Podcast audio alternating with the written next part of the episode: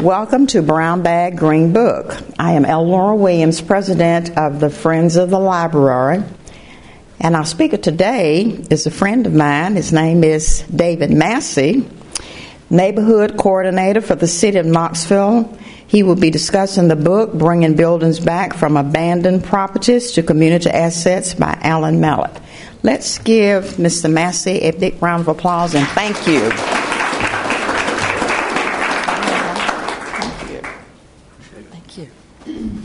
Thank you. Um, I especially want to thank uh, both Elnora and Emily and the library for this series. It's really amazing. Emily was just telling me it's now been going on for two to two and a half years, and it's obviously been a very successful program and drawn a lot of interest across a lot of different disciplines. If you're a regular here, you've heard mainly about sustainability in terms of energy or sustainability in terms of our natural environment. This uh, really is about the sustainability of our built environment.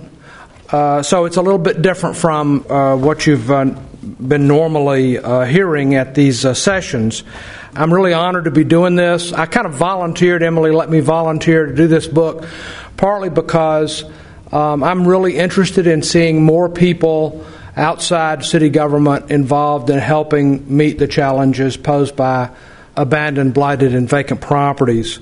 Dealing with those properties is really a very, very complex subject. It involves finance, economics, regulations, uh, marketing, real estate, design, construction, eminent domain, uh, the law, if I haven't mentioned that, uh, community development, neighborhood revitalization and it really um, has uh, a level of complexity to it which really um, led to the creation of building, bringing buildings back.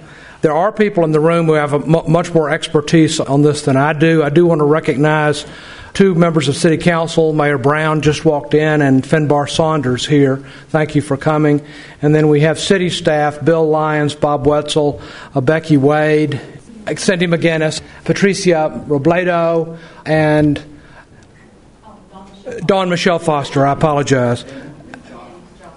And Jocelyn. And, and, and, and Jake. Okay, thank you. Um, why am I doing this? I'm involved in anti blight issues for the city on two counts. One is, as the neighborhood coordinator, it's my responsibility to respond to, to, to, basically kind of organize uh, interdepartmental responses to issues of neighborhood concern.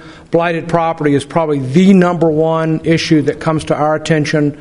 Uh, aside from crime and traffic issues, uh, blight is clearly the number one issue affecting neighborhoods.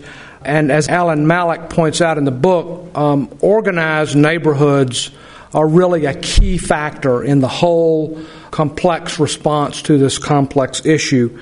Um, I'm also privileged to co chair with Grant Rosenberg, the Director of Community Development for the county, an intergovernmental vacant properties committee that um, Mayor Rogero formed when she was Community Development Director uh, back in 09. And that is uh, although we have had departments working together on specific blighted property issues until 09, we had never gotten together as departments and certainly across governments in KCDC to talk about overall policy with regard to blighted property, at least not on a regular basis, and so that's what that committee does.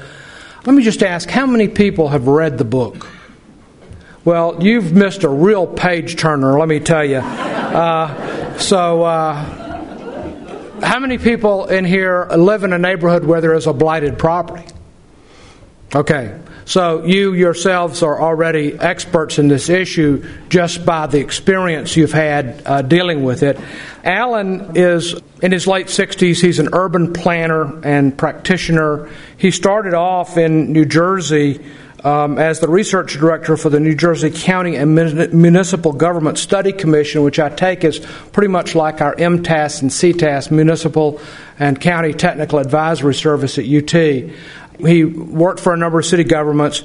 He's now a, a non resident senior uh, fellow at Metropolitan Planning Program of Brookings Institution, a visiting scholar at Federal Reserve Bank at Philadelphia, fellow and former research director at the National Housing Institute, and a fellow at the Center for Community Progress.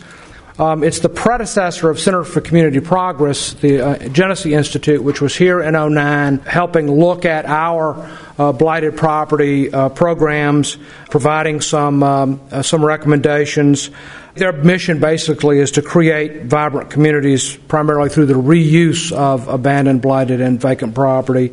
Their kind of marketing phrase is turning vacant spaces into vibrant places.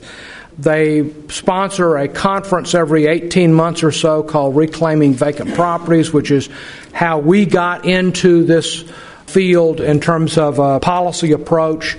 Their fourth conference is coming up in New Orleans in June. If you're interested in this subject, I'd encourage you to get online, just Google Center for Community Progress. Um, you can find out about the conference there. It is really an excellent, detail filled, gathering of people across the country who are involved in this issue. Um, we've been fortunate to have been selected as a, uh, both as the community of Knoxville, Knox County, as well as the state of Tennessee to to benefit from some leadership training that they've provided, and also to have their expertise come in and assist with specific issues. Last December, we met with our fellow and uh, sister cities in Memphis, Nashville, and Chattanooga in uh, Nashville to start laying the groundwork for tax foreclosure reform, which was one of the primary recommendations that Center for Community Progress uh, made to us in 2009. So the book Bringing Buildings Back. You will see it as a brown cover. I think it's a brown cover on the poster. That was the first edition in 06. This is the second edition published in uh, 2010. It's available in the library. It's available from the National Housing Institute. It's an expensive book. It's $29.95. You can get it for less than that on Amazon, uh, and you can get it for free at the library. It's. Uh, I, I, was. Um, reading with my wife the other day, and she's reading some mystery series that's about this female detective or two female detectives, and it's just hilarious. And she bursts out laughing every once in a while, and I burst out laughing and read her a passage out of this book. It, that didn't go over very well. Um, so, I mean, this is it is not a page turner but it is a very practical book. He calls it a guide. It's a policy manual. It's a strategy map. That's how I think of it. it, it is uh, absolutely thorough and comprehensive. When you look at and start getting into the details of dealing with abandoned, blighted, and vacant property, it's like touching an elephant in a, in a, in a dark room. You really have no idea what you're, what part you're looking at, feeling, and this book really helps back up a little bit to understand the big picture as well as the details. It's indexed, it's got a bibliography, it's got four illustrations lining out decision trees on various things like what to do about surplus property. 21 chapters divided into three main sections with a list of city by city resources at the end of each section, 36 tables, 106 uh, sidebar anecdotes of good practices, uh, examples of how cities around the country have dealt with these issues, and a total of 373 pages. It, the neat thing about this book is you can really start it at any point. You can delve into a chapter that uh, that is particularly of interest to you and not have to read the whole book. So it's not just a best practices list. It's a it's a technical guide. It's really his aim is to encourage creative thinking, thinking outside the box. He doesn't attempt to answer questions at a local le- level. He attempts to uh, basically help address the principles and the, the concerns that we ought to have as we approach any particular blighted property issue. I just want to say a little bit about definitions. Some of us doing this, and people in the general public will use uh, vacant, blighted, and abandoned sort of interchangeably, and they're not necessarily interchangeable. A vacant property can be an unused structure or a vacant lot, but it doesn't have to be blighted. Uh, in our current economy, you can go anywhere in town and see a vacant storefront that's well kept. A vacation house that's that's empty in December is not a blighted property, although it might be vacant at the time. Of course, we focus mainly on, on vacant properties that are blighted or have been abandoned by the owner blighted property in our city uh, and our ordinance has very specific definitions.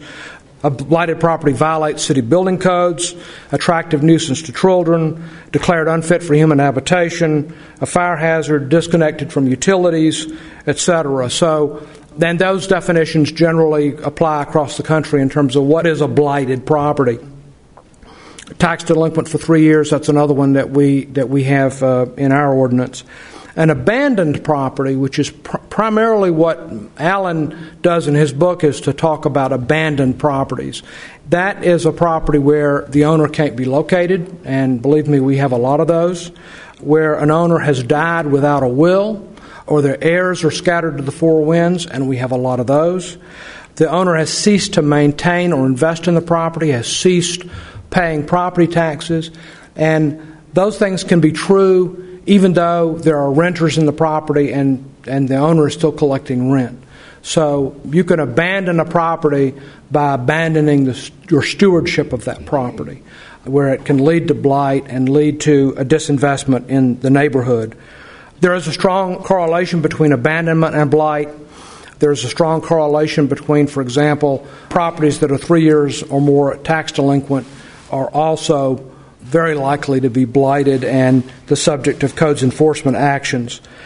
What Mallach does in this book is to divide the book into three areas, and uh, he, he looks at it uh, in three broad categories preventing abandonment, taking control of abandoned properties, and uh, then reuse and development. When he talks about preventing abandonment, he very early on addresses the issue of why is that important and if this doesn't depress you too much, the presence of abandoned properties, particularly in large numbers, undermines the well being of the community and affects how it is perceived by both residents and outsiders. Just think of the blighted property that you said you knew about in your own neighborhood. The sight of abandoned properties, whether boarded row houses or the shells of old industrial buildings affects the morale of nearby residents, fostering social isolation, discouraging community engagement, and breaking down the community's social controls. When abandoned properties constitute as little as 3 to 5 percent of the buildings in a neighborhood, abandonment may begin to feed on itself as property owners see the abandoned properties in their midst as harbingers of further neighborhood decline. In fact, there is some evidence uh, around the country, studies have been done that show that property values can drop as much as 20, 25, even 30 percent when there's a single abandoned or blighted, severely blighted property on the block. And if you think about it, you go to sell your house and there's a blighted property across the street, people are going to keep moving on, uh, looking for another place, and that affects the value.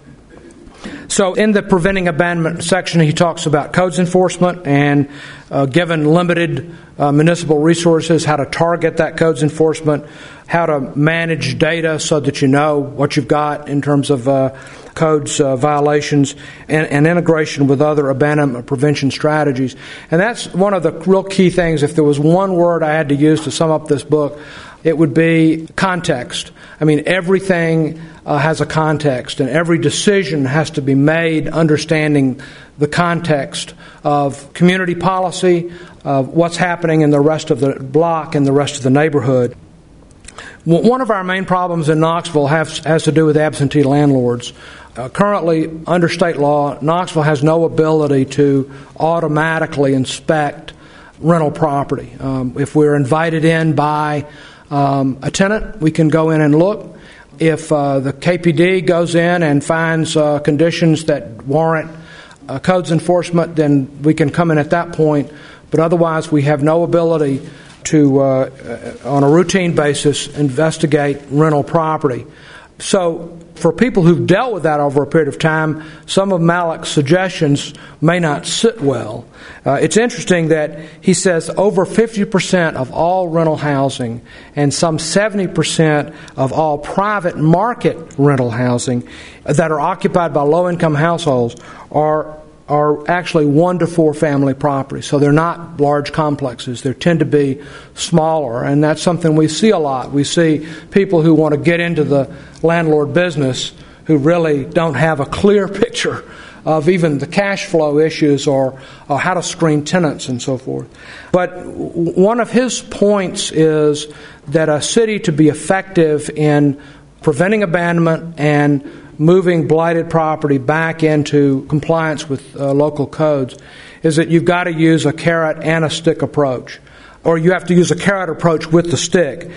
He says a code enforcement program which puts pressure on landlords without offering them financially realistic ways of addressing their building's deficiencies can hasten rather than prevent abandonment. One of the things he points out is a property that's cash flowing is much more likely to be something that can be rehabbed and saved and turned around than a property that isn't. And so um, he's suggesting that strong codes enforcement has to be accompanied by incentives, and that's uh, controversial because you know, it's rewarding slum landlords. But he suggests loan programs for absentee landlords, tax relief, training and technical assistance. The Cleveland Housing Court, and, and we've met the, the judge for that, actually has employees who assist uh, not only single family owners who have run across codes enforcement, but also landlords. So it's just interesting how he takes what we might normally think of as let's just crack down on these scofflaws to say, you know, we really have to figure out a way to that they own the property. We got to figure out a way to get them over the hump. You know, I, I mentioned before that we run into properties all the time where people have died without a will, and it was interesting to me that he he says that nearly half of all lower income adults over 50 do not have a will. He goes into some other issues. There's also some states uh, have uh, receivership laws that allow local governments to go after commercial rental property that uh, that is not being maintained well and appoint a receiver. That's a, a complex subject, but certainly a possibility for us down the road. I guess overall, he talks about addressing the whole fabric. This book is really very, very neighborhood based. And so he talks about uh, looking at the whole fabric of what makes a stable neighborhood versus an unstable neighborhood. And this is sort of a negative view, but think of it on a positive basis uh, in terms of what constitutes neighborhood integrity. A stable neighborhood does not mean that everyone in the neighborhood stays in the same place. People are mobile. Few spend their entire lives in the same town or neighborhood. Neighborhood stability, stability flows from how the residents of the neighborhood as well as those of the larger city and region perceive the neighborhood and how they act on their perceptions. Simply stated, a stable neighborhood is a neighborhood where people feel that their investment is secure.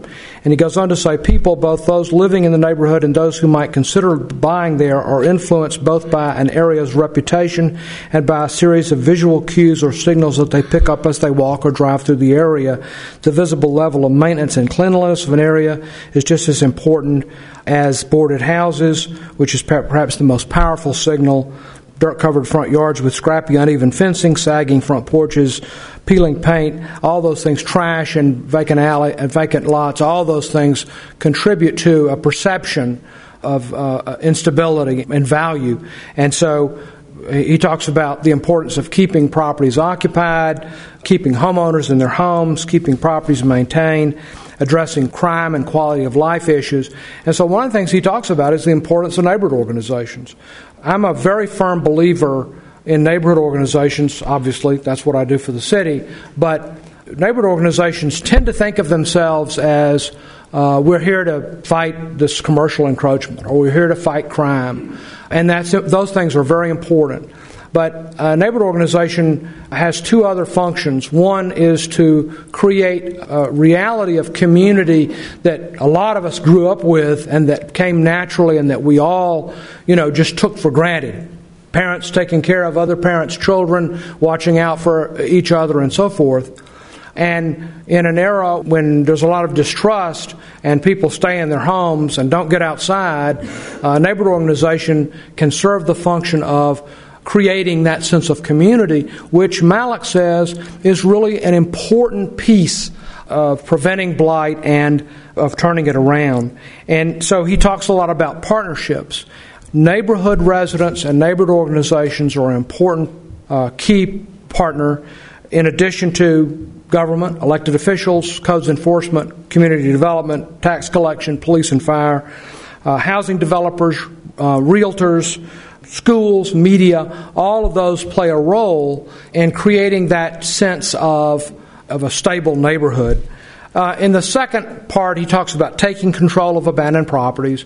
Tax foreclosure reform is one way to take control of abandoned properties.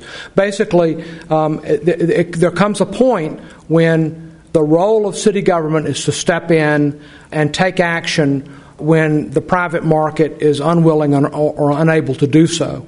And in a property rights state, that kind of statement can rub some people the wrong way the way we are looking at it and the paradigm that we as a community ought to look at it is to protect the property rights of the people living next door to blighted property. When somebody has an abandoned property and there are three or four or five years of taxes due, they're costing the community in at least two ways, two or three, four ways. One is they're not paying their taxes, so the burden is on everybody else. Two, they're lowering over time the appraised value of all the property around them, and that affects the tax base and the rateability. And the third thing is that it's affecting that ambiance of stability uh, and community that's important in a neighborhood. So, tax foreclosure reform uh, is an important aspect of taking control. We're very fortunate in Knoxville in that something like 94 or 95 percent of Knoxville property owners pay their taxes and pay them on time. But the number that are delayed and delinquent or that we have to go after, even though it's a small percentage, can add up into some real numbers. Mallach talks about a lot of different tools for taking control. Eminent domain is one, and we do have that ability here. I mentioned the idea that you've got a blighted property on a single block, and Mallach talks about not only how that single blighted property can start to affect the perceptions of that community and the reality of the, of the values. But to deal with it, it's important to go in after those specific properties. And so we have some great tools in this city for dealing with that. William?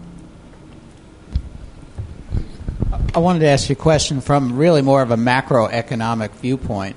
It seems like the overall thrust of our culture these days is the disappearance of the middle class, and with that comes uh, a decline in the single family housing market. Does he write about this at all or Yes, he does. And I guess in terms of urban planning, I mean for decades and decades people have talked about blight. I think what Center for Community Progress and Mallach have done is, is to address blight and abandonment. It's not just a symptom, it's also a cause but it is definitely bound up in the social fabric. Uh, he mentions foreclosures and predatory lending, which can, can affect any income class, but mainly lower income or people who really weren't prepared to, to be homeowners, uh, and how that you know can lead to abandonment when people um, lose their homes. But another thing he points out is that job creation can be an important component of dealing with abandoned property because people need jobs to be able to afford houses to be homeowners. I mean, I've thought, for example, that the school system's current initiative for more money could be looked at as a way to stabilize inner city neighborhoods because if you go to any inner city neighborhood, I used to live in Fourth and Gill the key issue there was schools. And people have a perception, real or not, that the schools aren't high quality and so they're going to move out. And overall, you have hear employers talking about we've got openings, we don't have qualified applicants. So education um, as a part of a total community policy, it fits into this. Um, it's not direct, but it certainly plays a role. Community development deals with this all the time. We, we are constantly uh, running up against uh, social forces that are way beyond our control. So, in terms of taking control of abandoned properties, uh, there are other issues. Land banks, you probably hear a lot about land banks. Land banks are a mechanism that are used in some localities around the country to basically take title to property, uh, hold it, maintain it, and turn around and convey it. We have decided locally not to pursue a land bank for the time being. One, we don't have near the number of properties. Our, our issues are not nearly as overwhelming as they are in some Rust Belt cities where land banks tend to be really needed. And number two, it was actually advice from the Center for Community Progress that we take care of tax foreclosure reform first and see whether that might obviate the need for land bank. He, he also talks about getting action on privately owned properties. One thing we've just recently done that you may know about is that the mayor worked with city council to adopt four new uh, anti blight initiatives, one of which had to do with charging interest and penalties on codes liens, which we've never done. We're now going to do it. And we think that, A, it'll increase our revenue from the codes liens. Uh, we have to mow a lot. We slap a four or five hundred dollar code lien on that property if the owner doesn't pay the cost of the mowing. Uh, if we have to tear down a house, that's five or six thousand dollars. We place that on the property, but then they sit there, and so there's no incentive for the owner to actually pay it. Now there is, and over time, we may, depending on whether there's a private mortgage or not, we may be able to foreclose on those codes liens. So that would be a way that we would acquire severely blighted property and then be able to turn it around. Gene? Uh, David, I know you've heard of the uh, environmental court that I guess has been in Memphis probably for 20 years. Uh, I understand, I lived in Memphis good chunk of that time, but uh, that very effective in getting uh, corrective action implemented. Right. Uh, it's just that the Potter apparently, you know, has been through this enough to he, he knows the situation Right. in the community, and he's he's able to, uh, you know, uh, get people uh, motivated.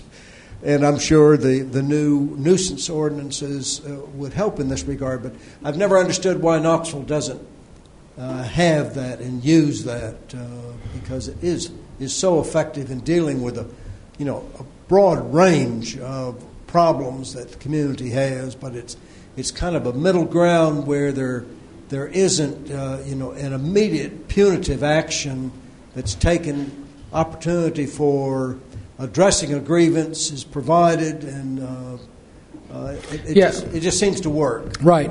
Well, a couple of things about that. One is that the state constitution sets the limit on fines at $50 per violation per day. Um, so that's one of our severe limitations. There have been efforts to amend the Constitution to either raise that limit or take it away. Those efforts have failed. Uh, sometimes there's a majority, but it didn't reach the threshold in terms of previous gubernatorial number, election numbers, and so forth. So that's one of the problems. The other issue is that Larry Potter in Memphis, whom I've met and is a fantastic guy, has been at it for 20 years. He's a General Sessions Court judge. The city of Memphis has a special uh, memorandum of gr- agreement with his court to take their uh, environmental cases to his court. We take our environmental and housing and codes cases to city court. I mean, he has the same $50 limit that we do. The difference is that Judge Potter and the General Sessions Court can take additional enforcement actions that the city court judge can't take, i.e., they can throw people in jail. If you fail to fix your failing porch, and you you're back in court and you haven't you haven't done anything about it, then not only are you in violation of the codes, but now you're in contempt of court. He doesn't do it much because the people know he will if he has to. That's the difference. And, and because of consolidated government in Nashville, Davidson County, they have the same opportunity to use general sessions. For us, I'm pretty sure that we would have to go to Chancery Court to get that.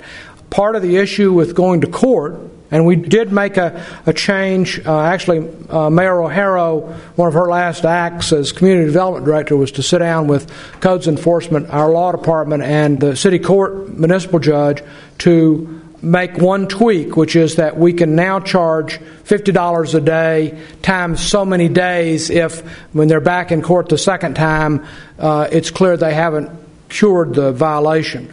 I mean, that's not going to go a long way, but it's one, one extra step. Martha.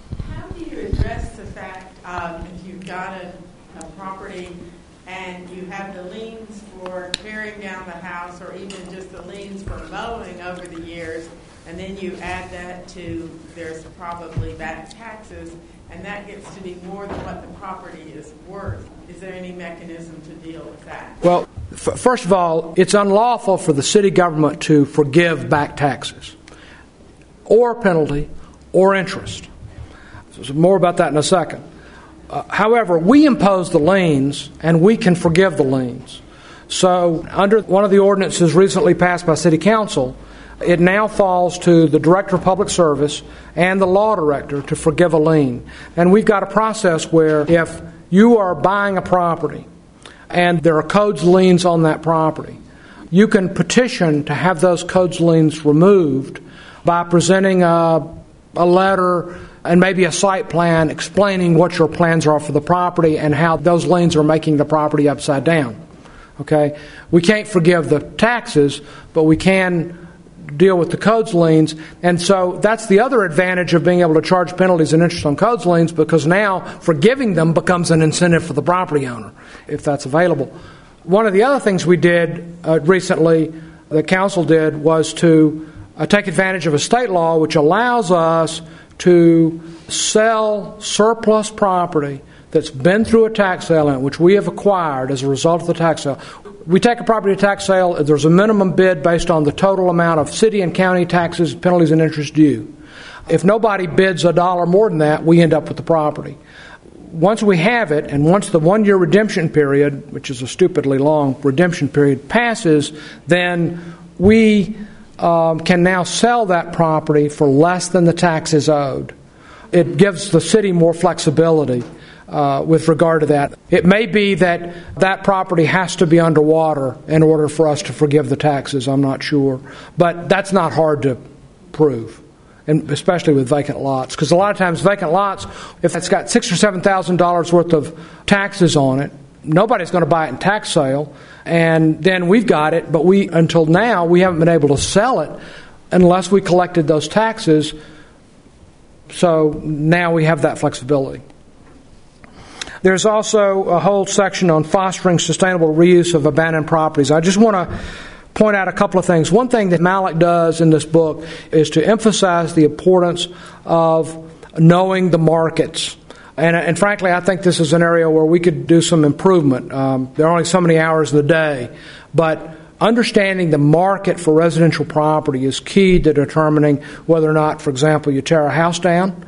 In a place like Detroit, it's almost a no brainer if you've got a blighted house. The houses get torn down because there is absolutely no market for that house, even if it's rehabbed. In our case, we go the other way. We tend to not tear down houses that we have the right to tear down as long as there's hope for it to be rehabbed. But understanding the market is important. He uh, says, for example, it's sort of a, a multi level strategy of understanding the total context in which that house sits in order to determine what the reuse is he talks about you know government being able to bridge the market gap in order to get a house back into shape. He also says that just finding a reuse for an abandoned property is not necessarily the first thing you look at. You look at scale. Um, in places like Detroit, you've got huge areas that are vacant that used to have houses on them that do no longer have houses. So in some places, you're talking urban farming, urban meadows, or uh, assembling parcels and having larger scale residential development. He says scale and character come into play actually before you worry about use, and he points out quality matters. How any community seriously attempting to become more attractive to home buyers with the ability to choose where they live should make sure that all new development, rehab, and reuse projects meet the highest standards of planning, design, and construction while cities have little control over larger regional forces, back to William's point, they can control the quality of what takes place within the city. By following simple principles of good planning and design, cities can use design quality as a means to improve the city's quality of life and competitiveness within the region uh, how well a project is planned and designed, whether it is a single house or a new development with hundreds of units, will determine in large part whether it enhances the quality of the neighborhood and fosters its regeneration or merely perpetuates an unsatisfactory status quo. Um, one of the tools we have in Knoxville is infill housing overlay. So there are some neighborhoods that have infill overlay where if you build a house, you've got to conform to certain standards within that neighborhood. Historic overlay is even more strict. But those are some of the tools that, that can be used to ensure that quality infill housing. So, in conclusion, they're like a dozen principles that Alan and the Center for Community Progress emphasize, uh, and I'll just read a couple of them. Vacant and abandoned property issues are complicated and require complex, multifaceted strategies. There is no silver bullet.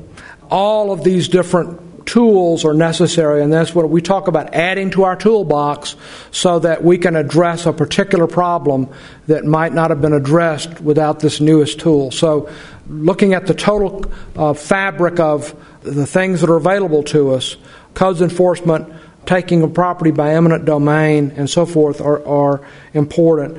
A systematic approach is needed to address the forces driving abandonment and reuse of properties.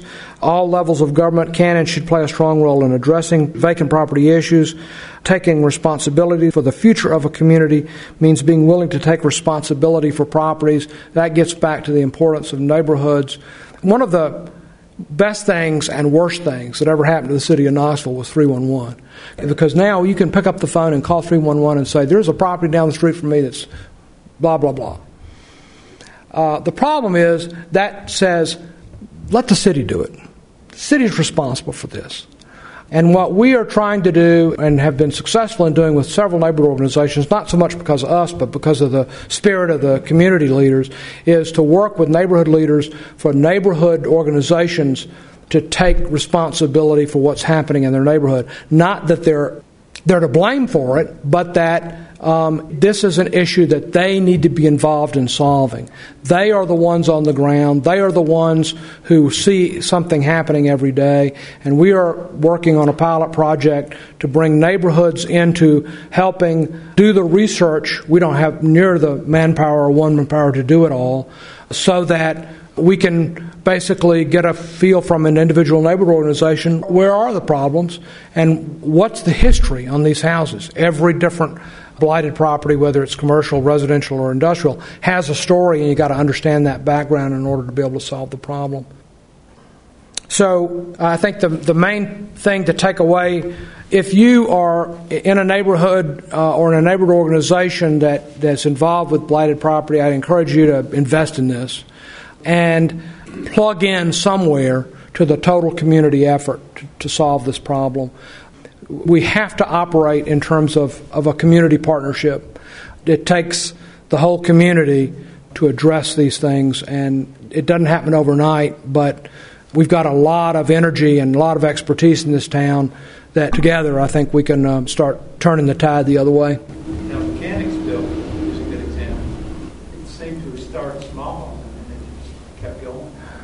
Well, there's been a lot of investment in Mechanicsville. Becky Wade, who is the community development director for the city now, was the project manager for Hope 6 in Mechanicsville. That had a tremendous impact. Uh, took a lot of money.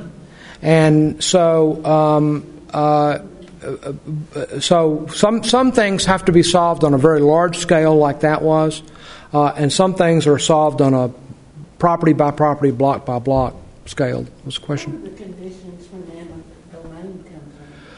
What are the conditions that come in to, to uh, involve eminent domain? Specifically to this issue, in the city we have an anti blight ordinance that allows the Better Building Board, which is a citizens board appointed by the mayor but with a lot of power to effect codes enforcement, uh, it allows that board to first determine and then later certify a, a property as blighted. There are many built in steps in this that give the property owner an opportunity to cure the blight. But if after certification the blight is not cured and we are unable to negotiate a purchase of the property for fair market value, then we can turn to our agent in these things, Knoxville Community Development Corporation, KCDC, and they can, on, on council's order, condemn a property I'm sorry, declare, we, we have to be careful about the word condemn. Uh, we can take that property through eminent domain, and we look at that on a case by case basis.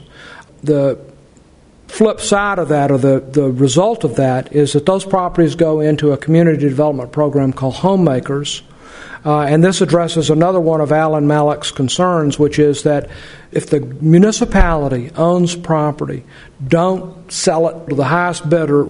Uh, the best example of that in Knoxville right now is South High, where that property got sold to the highest bidder rather than to the bidder who um, could have uh, rehabbed it and turned it into uh, multifamily housing. So now it sits there in South Knoxville, and we've invoked the, the demolition by neglect ordinance on it to try to force the property owner to deal with it. What we do in community development with the homemakers program is that once we get those blighted properties, a person on our staff named Kathy Ellis does a tremendous job in preparing the house to be sold. That may mean getting a tarp on it. it certainly means making sure it's boarded. It means uh, cleaning it out so it can be shown. In one case recently, it required shoring up a floor so that people could actually walk through the house. Uh, that house has now been sold, by the way, and, and is going to be rehabbed.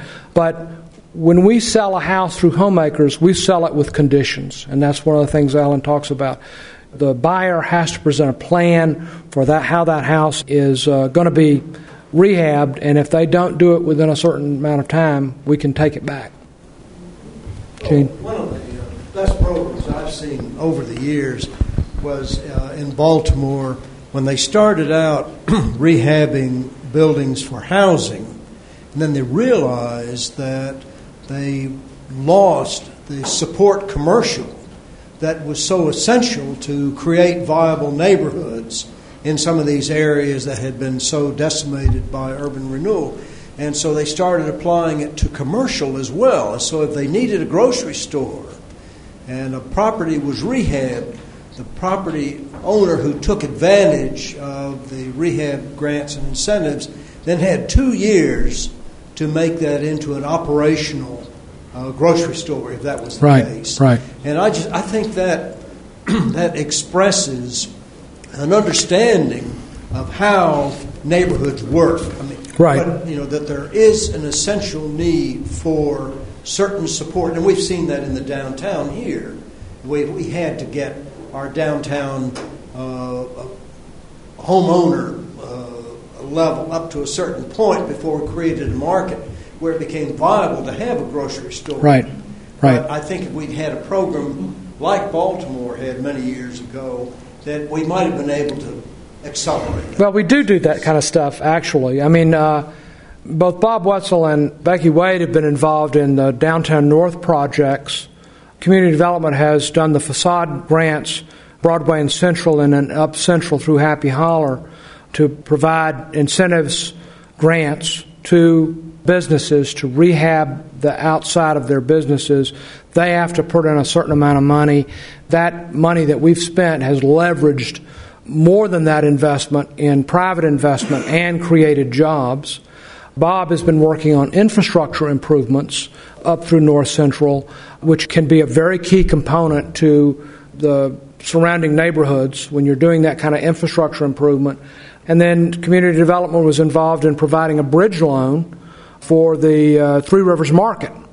In a lot of ways, I mean, I've never talked to Jackie Arthur about this, but the fact that Three Rivers Market located there at Baxter and Central, some of the things that factored into their decision had to have been the improvements that were occurring in that area. Some because of the market, but some because of the investment that the city and community development made in the facades and in the infrastructure.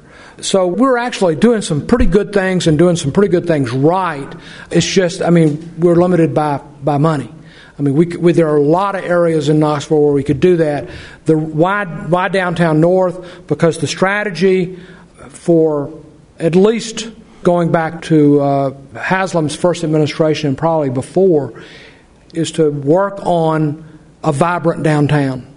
Uh, that if you don't have a vibrant downtown, it's really difficult to build out and to have a, a core neighborhoods. And so now, what you're seeing with the Downtown North project and now with the Magnolia Warehouse Redevelopment District is to start building, as Bob says, in concentric circles out from downtown. It's not helping the people at Linden and North Harrison yet, but eventually it will because we're building on that the strength of that core so I, th- I think we are doing it. It's interesting. Mallach talks about a lot of cities and a lot of chambers of commerce really emphasize recruiting industry and recruiting commercial enterprises and marketing ourselves to those two groups, uh, new businesses. He says we should put equal emphasis on marketing our neighborhoods because uh, the two go hand in hand. And I think that's what you're talking about. Dad two things that were very positive. They ran training sessions for landlords and potential landlords. And that seemed to be very effective. I mean, the, the legal responsibilities they had, how to pick uh, tenants, things like this. We actually have landlord training down as one of our to dos. And um, it's just a matter of money and staff, but it's certainly uh, a worthy thing, particularly because if we get to the point where we want to get something passed in the state legislature for us to be able to regulate commercial residential property, uh, it will be very helpful for us to have gone through this step uh, because we really, I mean, you know, having affordable rental housing is an important aspect of having a, a vibrant community. And uh, but you're absolutely right. I mean, there, there, there, there, there is an apartment council in Knoxville. They do have a training program, but I suspect that it's, it's not for the smaller landlords who are particularly in the single family and duplex market. So you're right. It's a, it would be a great thing to be able to pull off. Anybody else? Well, thanks everybody. Appreciate your coming, and uh, I hope it was useful.